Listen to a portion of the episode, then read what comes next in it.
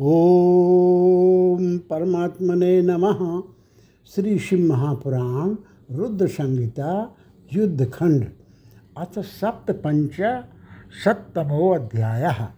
महिषासुर के पुत्र, गजासुर की तपस्या तथा ब्रह्मा द्वारा वर प्राप्ति, उन्मत्त गजासुर द्वारा अत्याचार, उसका काशी में आना, देवताओं द्वारा भगवान शिव से उसके वध की प्रार्थना शिव द्वारा उसका वध और उसकी प्रार्थना से उसका चर्म धारण कर कृत्तिवासा नाम से विख्यात होना एवं कृत्तिवासेश्वर लिंग की स्थापना करना।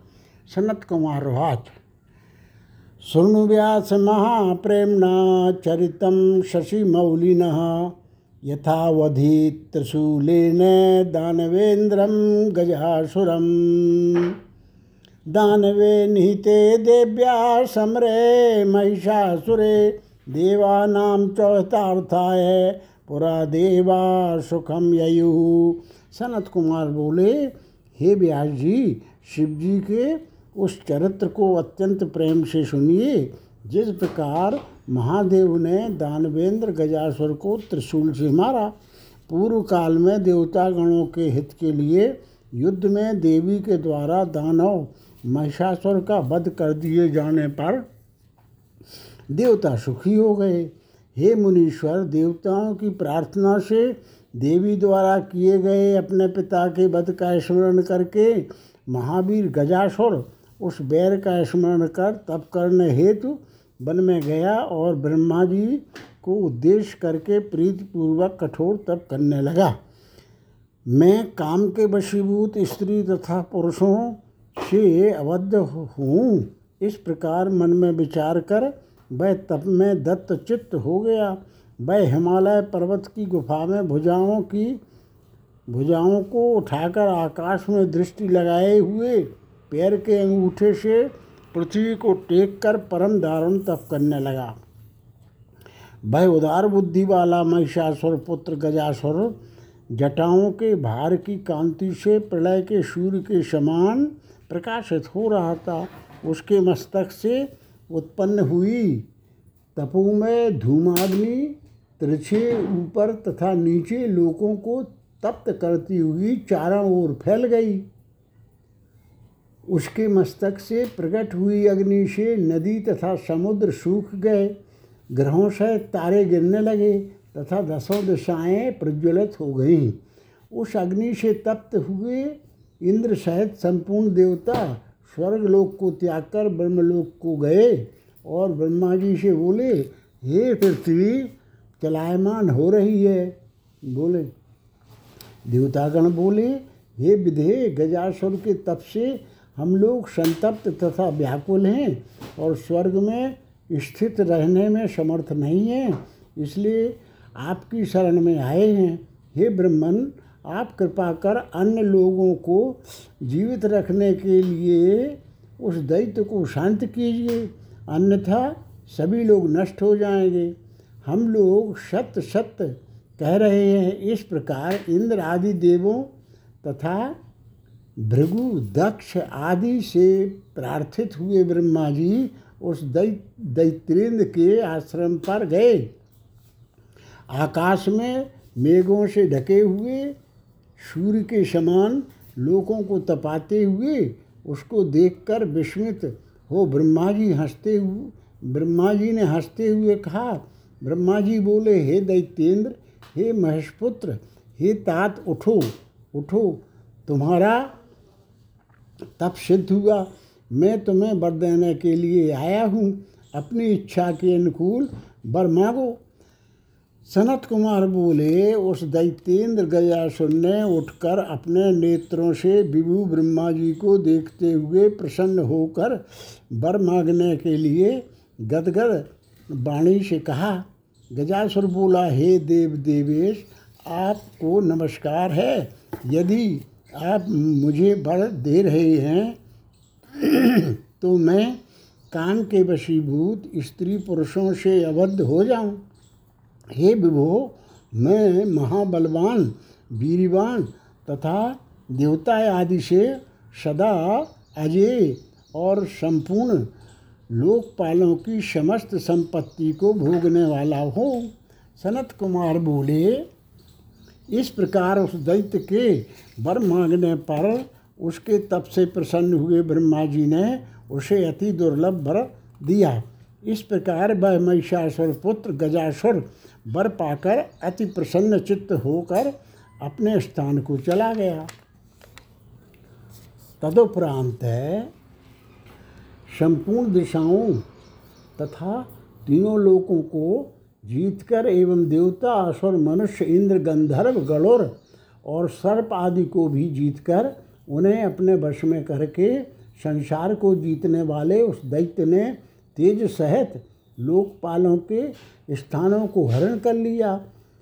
देवोद्यान की शोभा से युक्त साक्षात विश्वकर्मा द्वारा निर्मित किए गए स्वर्ग स्थित महेंद्र गृह में वह निवास करने लगा। महाबली, महामना तथा लोगों को जीतने वाला और कठोर शासन वाला वह दैत्य पीड़ित हुए देवताओं से अपने दोनों चरणों में प्रणाम कर, कराते हुए महेंद्र के उस घर में विहार करने लगा। इस प्रकार जीती हुई दिशाओं का एकमात्र स्वामी अजितेंद्रिय वह दैत्य प्रिय विषयों को लोलुपता से भोगता हुआ, तृप्त न हुआ।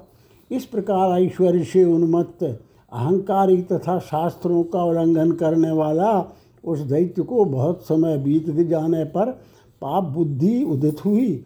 देवगणों को पीड़ा देने वाला महिषासुर का वह पुत्र पृथ्वी पर श्रेष्ठ ब्राह्मणों तथा तपस्वियों को अत्यधिक क्लेश देने लगा।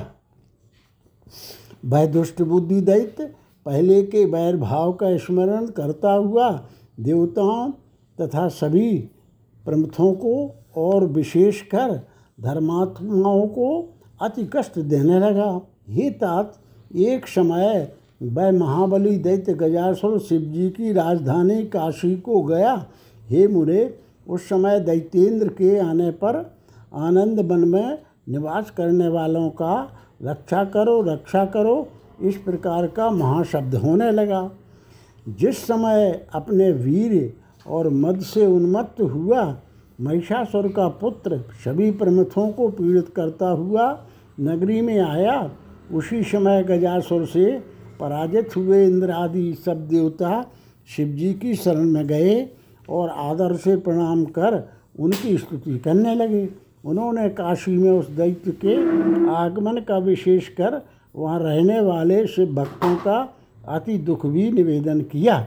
देवगण बोले, हे देव देव हे महादेव, आपकी नगरी में आया हुआ दैत्य गजासुर आपके भक्तजनों को कष्ट दे रहा है। अतः हे कृपा निधि आप उस, उसका वध करें।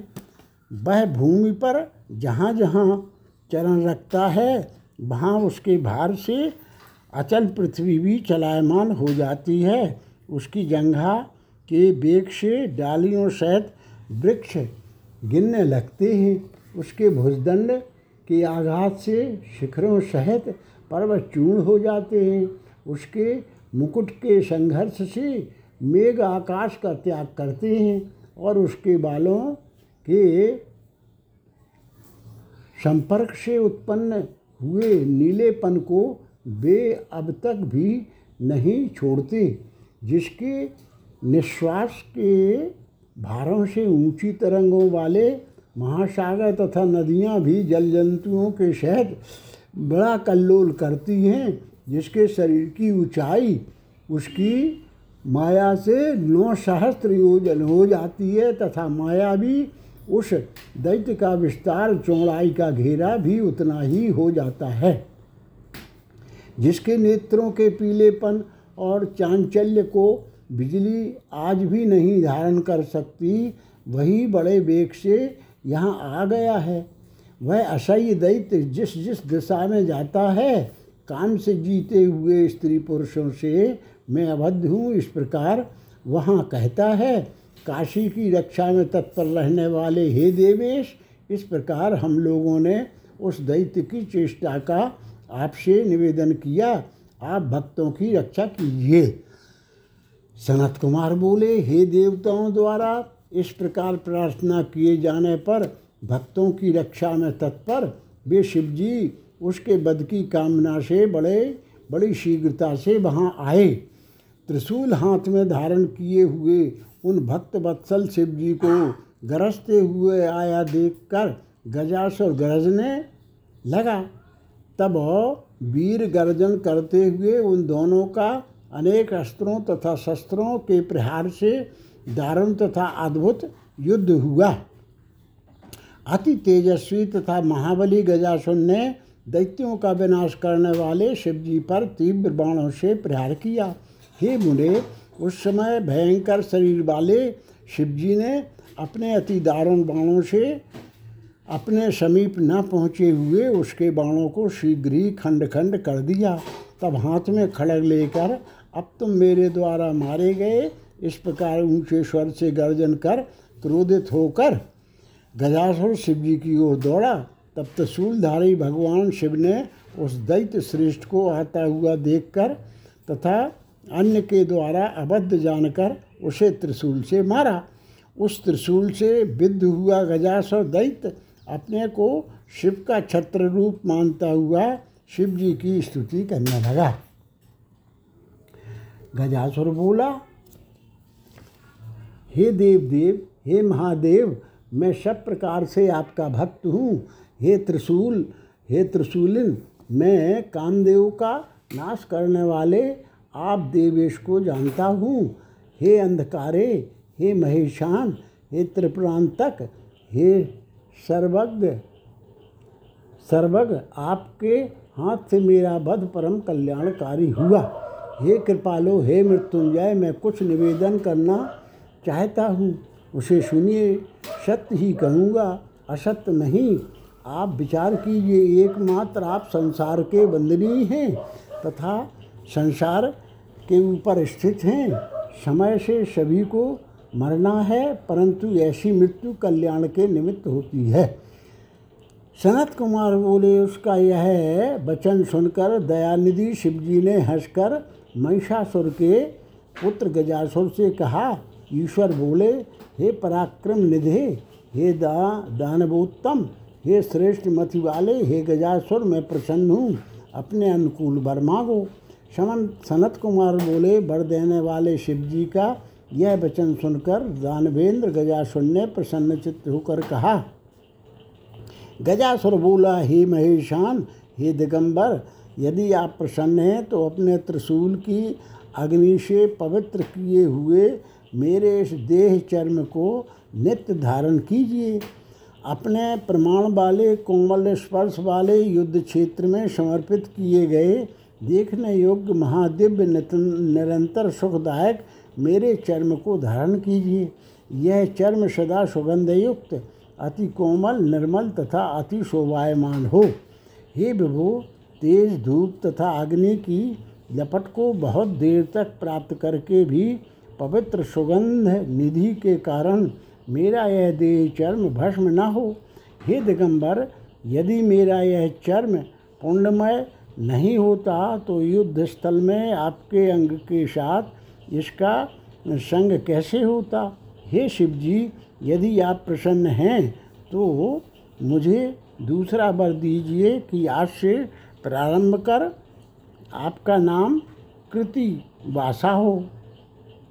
सनत कुमार बोले उसका यह वचन सुनकर, भक्त प्रिय भक्त वत्सल महेशान शिव जी प्रसन्न होकर भक्ति से निर्मल मन वाले उस गजासुर नामक दानव से पुनः कहने लगे, ईश्वर बोले, मुक्ति के साधन इस क्षेत्र में तुम्हारा यह पवित्र शरीर सभी के लिए मुक्तिदायक मेरा लिंग होगा। यह महापापों का नाश करने वाला समस्त श्रेष्ठ लिंगों में प्रधान एवं मुक्ति को देने वाला कृति कृतिवासेश्वर नामक लिंग होगा। इस प्रकार कहकर उन दिगंबर दे, देवेश ने गजासुर के उस विस्तृत चर्म को लेकर उसे धारण कर लिया। हे मुनीश्वर उस दिन बहुत बड़ा महोत्सव हुआ। काशी निवासी सभी लोग तथा प्रमथगण प्रसन्न हो गए। उस समय हर्षपूर्ण मन वाले विष्णु ब्रह्मा आदि देवताओं ने हाथ जोड़कर शिव जी को नमस्कार करके उनकी स्तुति की। दानवों के स्वामी महिषासुर, पुत्र गजासुर के मार दिए जाने पर देवगणों ने अपने स्थान को प्राप्त कर लिया और संसार सुखी हो गया।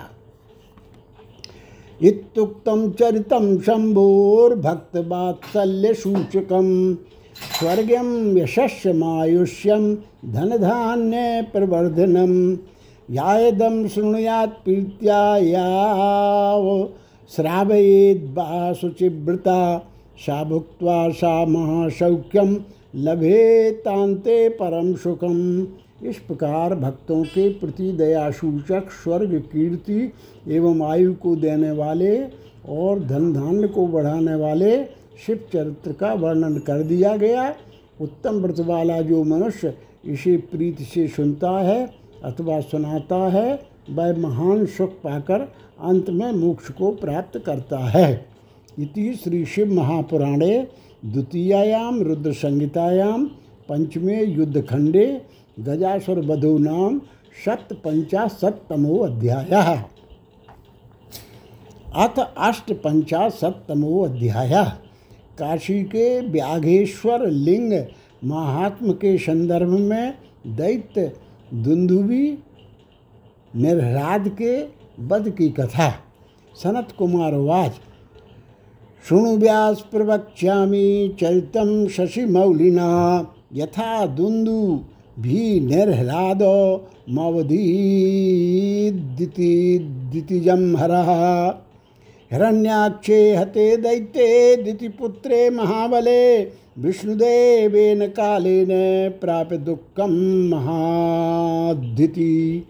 सनत कुमार बोले, हे व्यास जी सुनिए, मैं शिव जी के चरित्र को कहता हूँ, जिस प्रकार महादेव ने दुंदु, दुंदुभिर निर्हराद नामक दैत्य को मारा, समय पाकर विष्णुदेव के द्वारा दिति के पुत्र महाबली दैत्य के दैत्य हिरण्याक्ष के मारे जाने पर दिति बड़े दुख को प्राप्त हुई। तब प्रहलाद के मामा दुंदु भी निर्हराद नामक देव दुखदायी दुष्ट दैत्य ने उस दुखित दिति को आश्वासन योग्य वाक्यों से धीरज बनाया। इसके बाद वह मायावी दैत्यराज दिति को आश्वासन देकर देवताओं को किस प्रकार जीत जाए, ऐसा उपाय सोचने लगा।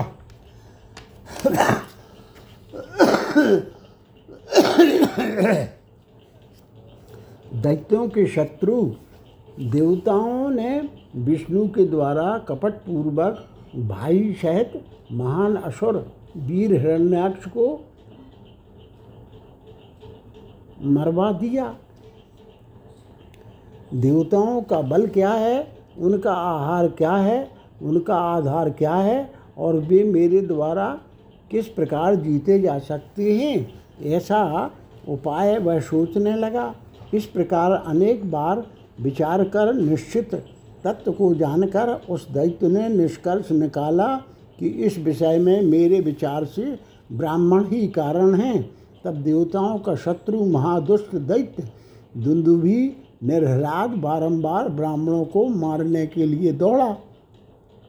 देवता यज्ञ के भोगी हैं, यज्ञ वेदों से उत्पन्न हैं, वे वेद ब्राह्मणों के आधार पर हैं, अतः ब्राह्मण ही देवताओं के बल हैं। संपूर्ण वेद तथा इंद्रादि देवता ब्राह्मणों पर आधारित और ब्राह्मणों के बल वाले हैं। यह निश्चय है, इसमें कुछ विचार नहीं करना चाहिए। यदि ब्राह्मण नष्ट हो जाएँ तो वेद स्वयं नष्ट हो जाएँगे।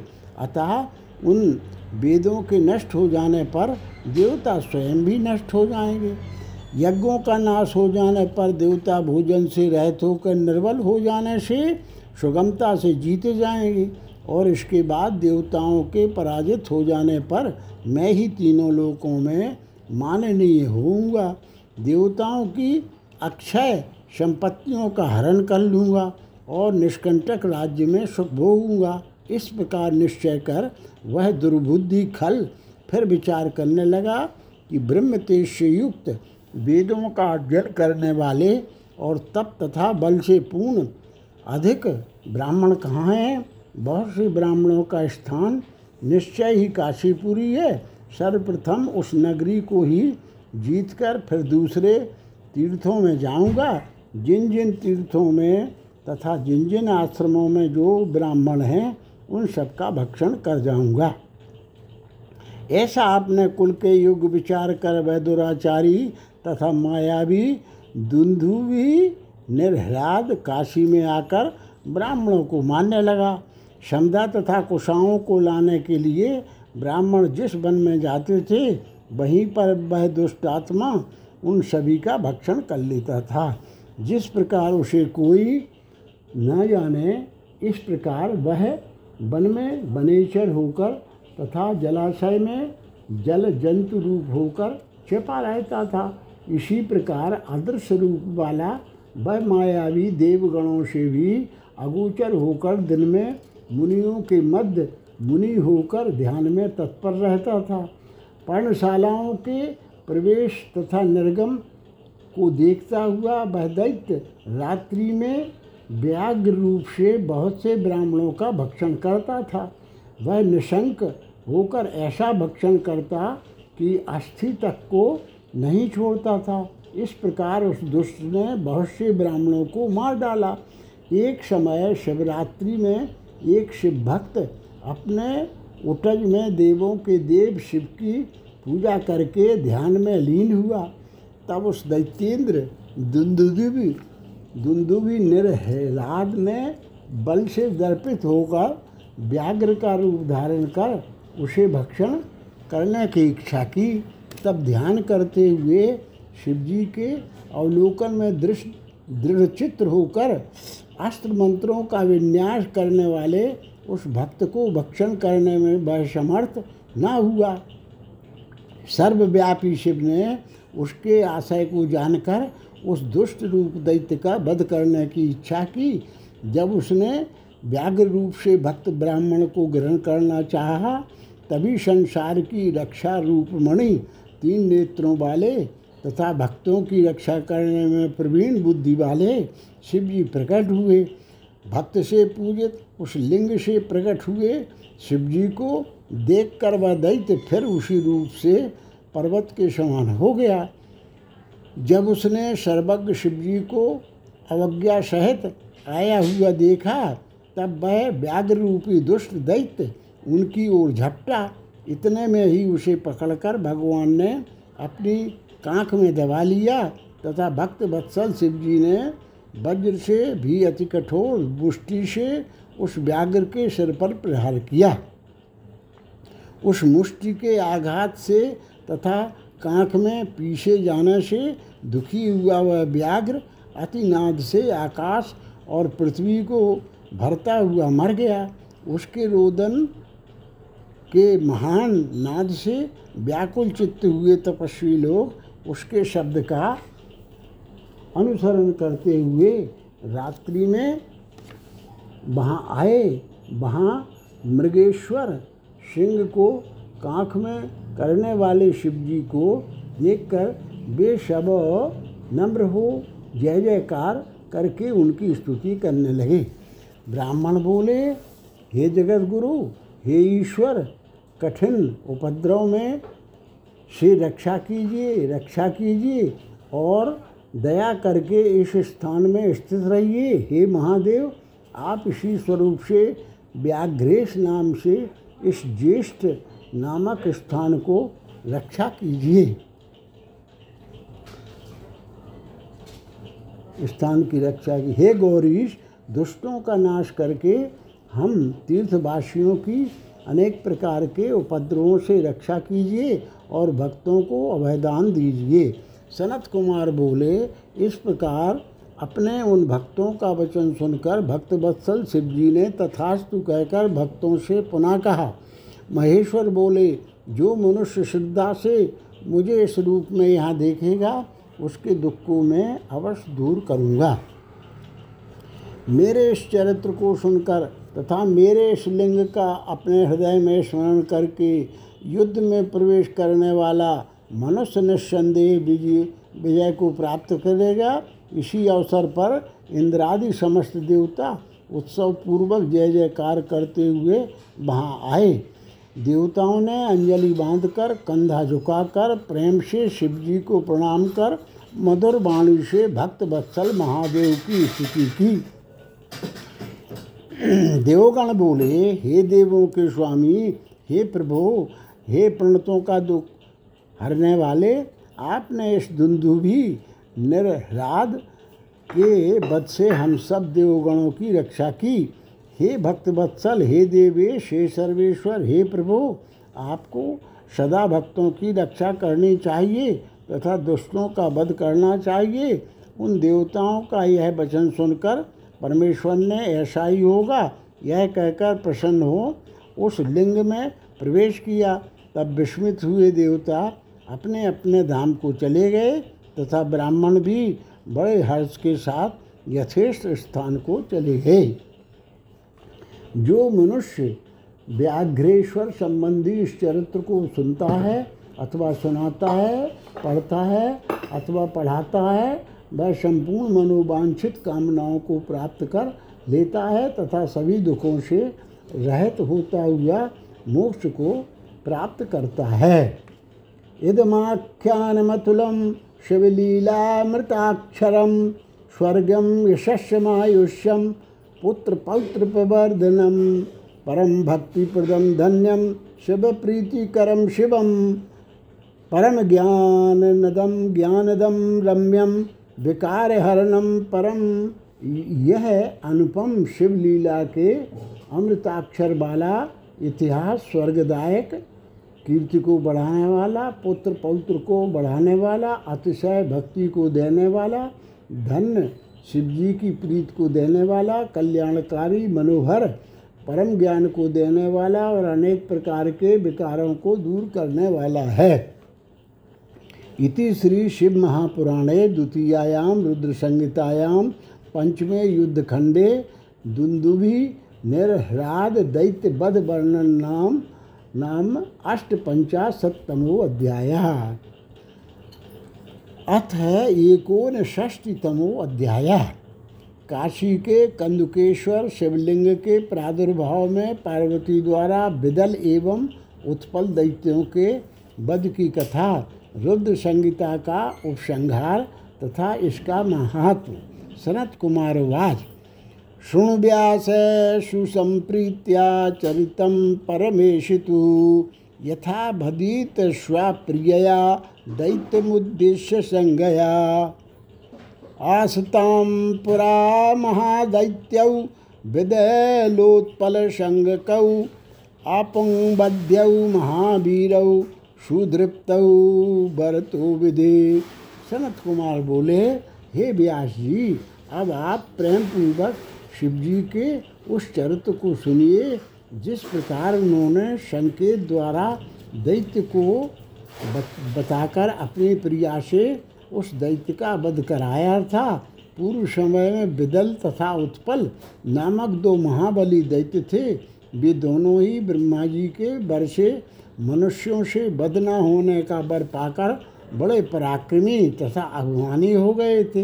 हे ब्रह्मन, उन दैत्यों ने अपनी भुजाओं के बल से तीनों लोगों को तृणवत कर दिया तथा संग्राम में संपूर्ण देवताओं को जीत लिया।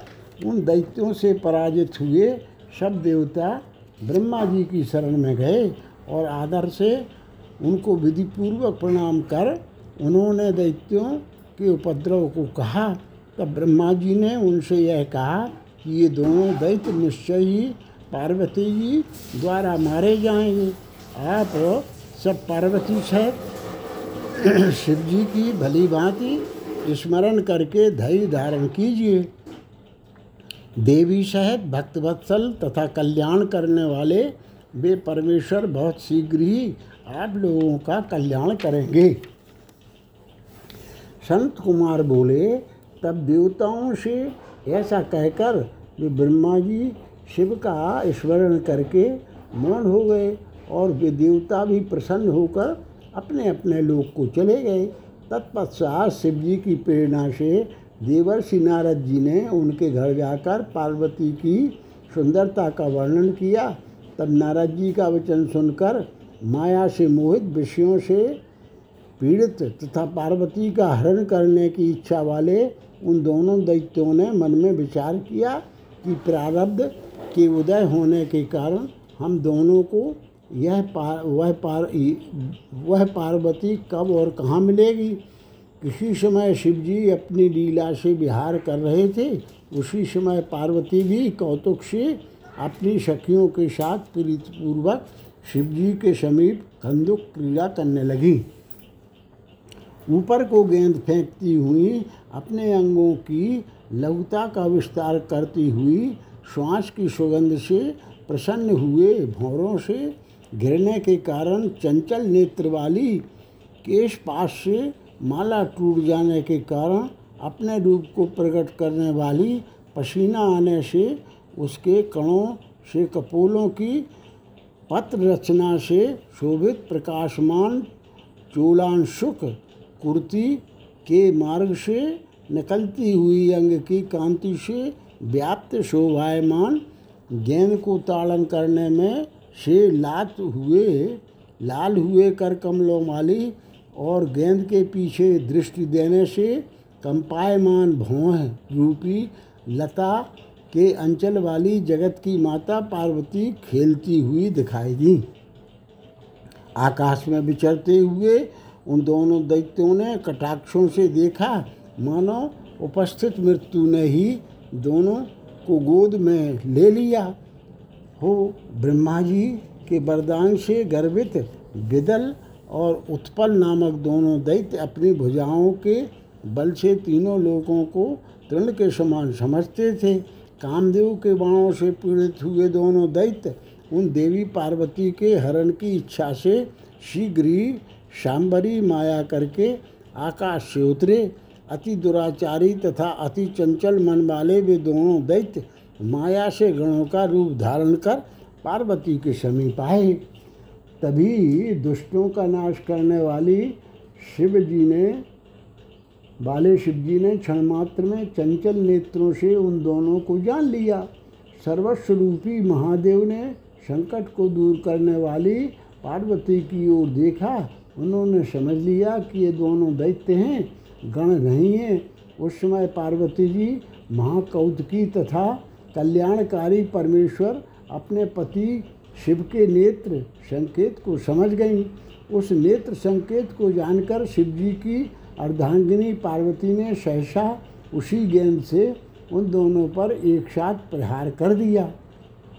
तब महादेवी पार्वती के गेंद से प्रताड़ित हुए महाबलवान वे दोनों दुष्ट घूम घूम कर उसी प्रकार गिर पड़े। जिस प्रकार वायु के वेग से ताड़ के वृक्ष के गुच्छे से पके हुए फल तथा वज्र के प्रहार से सुमेर पर्वत के शिखर गिर जाते हैं।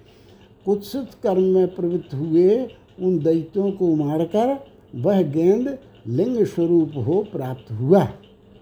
उसी समय से वह लिंग कंदुकेश्वर नाम से प्रसिद्ध हो गया। सभी दोषों का निवारण करने वाला वह लिंग ज्येष्ठेश्वर के समीप है। इसी समय शिव को प्रकट हुआ जानकर विष्णु, ब्रह्मा आदि सब देवता तथा ऋषिगण वहाँ आए। इसके बाद संपूर्ण देवता तथा काशी निवासी शिवजी से वरों को पाकर उनकी आज्ञा से अपने स्थान को चले गए। पार्वती सहित महादेव को देखकर उन्होंने अंजलि बांधकर प्रणाम कर भक्ति और आदर पूर्वक मनोहर वाणी से उनकी स्तुति की।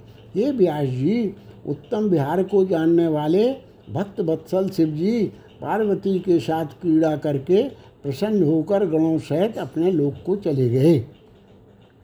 काशीपुरी में कंदुकेश्वर नामक लिंग दुष्टों को नष्ट करने वाला, भोग और मोक्ष को देने वाला तथा निरंतर सत्पुरुषों की कामना को पूर्ण करने वाला है।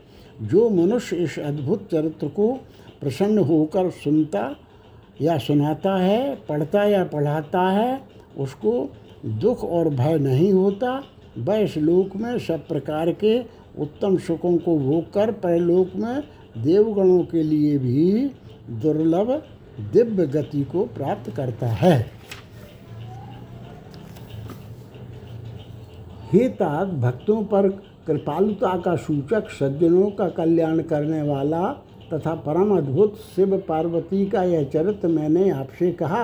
ब्रह्मा जी बोले, हे नारद, इस प्रकार शिव जी के चरित्र का वर्णन कर, उन व्यास जी से अनुज्ञा लेकर और उनसे बंधित होकर मेरे श्रेष्ठ पुत्र सनत कुमार आकाश मार्ग से शीघ्र ही काशी को चले गए। हे मुनि श्रेष्ठ रुद्र संहिता के अंतर्गत सब कामनाओं और सिद्धियों को पूर्ण करने वाले इस युद्ध खंड का वर्णन मैंने आपसे किया। शिव को अत्यंत संतुष्ट करने वाली तथा भुक्ति मुक्ति को देने वाली इस संपूर्ण रुद्र संहिता का वर्णन मैंने आपसे किया, जो मनुष्य शत्रु बाधा का निवारण करने वाली इस रुद्र संहिता को नित्य पढ़ता है। वह संपूर्ण मनोरथों को प्राप्त करता है और उसके बाद मुक्ति को प्राप्त कर लेता है। श्रुतवाच। इति ब्रह्मश्रुता श्रुत्वा पित्रा शबियसः परं शतनामाप्यशम्भुश्च कृतार्थो भूच्छिवानुगः। ब्रह्मनारदसंवादः संपूर्ण कथितो मया शिवा सर्वप्रधानो हि किं भूया श्रोतुमिच्छसि? श्रुत जी बोले, इस प्रकार ब्रह्मा के पुत्र नारद जी अपने पिता से शिव जी के परम यश तथा शिव के शतनामों को सुनकर कृतार्थ एवं शिवानुगामी हो गए। मैंने यह ब्रह्मा और नारद जी का संपूर्ण संवाद आपसे कहा शिव जी संपूर्ण देवताओं में प्रधान हैं, अब आप और क्या सुनना चाहते हैं? इति श्री शिव महापुराणे द्वितीयायां रुद्र संहितायां पंचमे युद्धखंडे विदलोत्पल दैत्य वर्णनम नाम एकोनषष्टितमो अध्याय। इति श्री शिव महापुराणे द्वितीय रुद्र संहितायां पंचमो युद्धखंडा समाप्तः। समाप्तेयं द्वितीया रुद्र संहिता श्री शिव महापुराण प्रथम खंड पूर्वार्ध संपूर्ण। ओम नमो भगवते वासुदेवाय।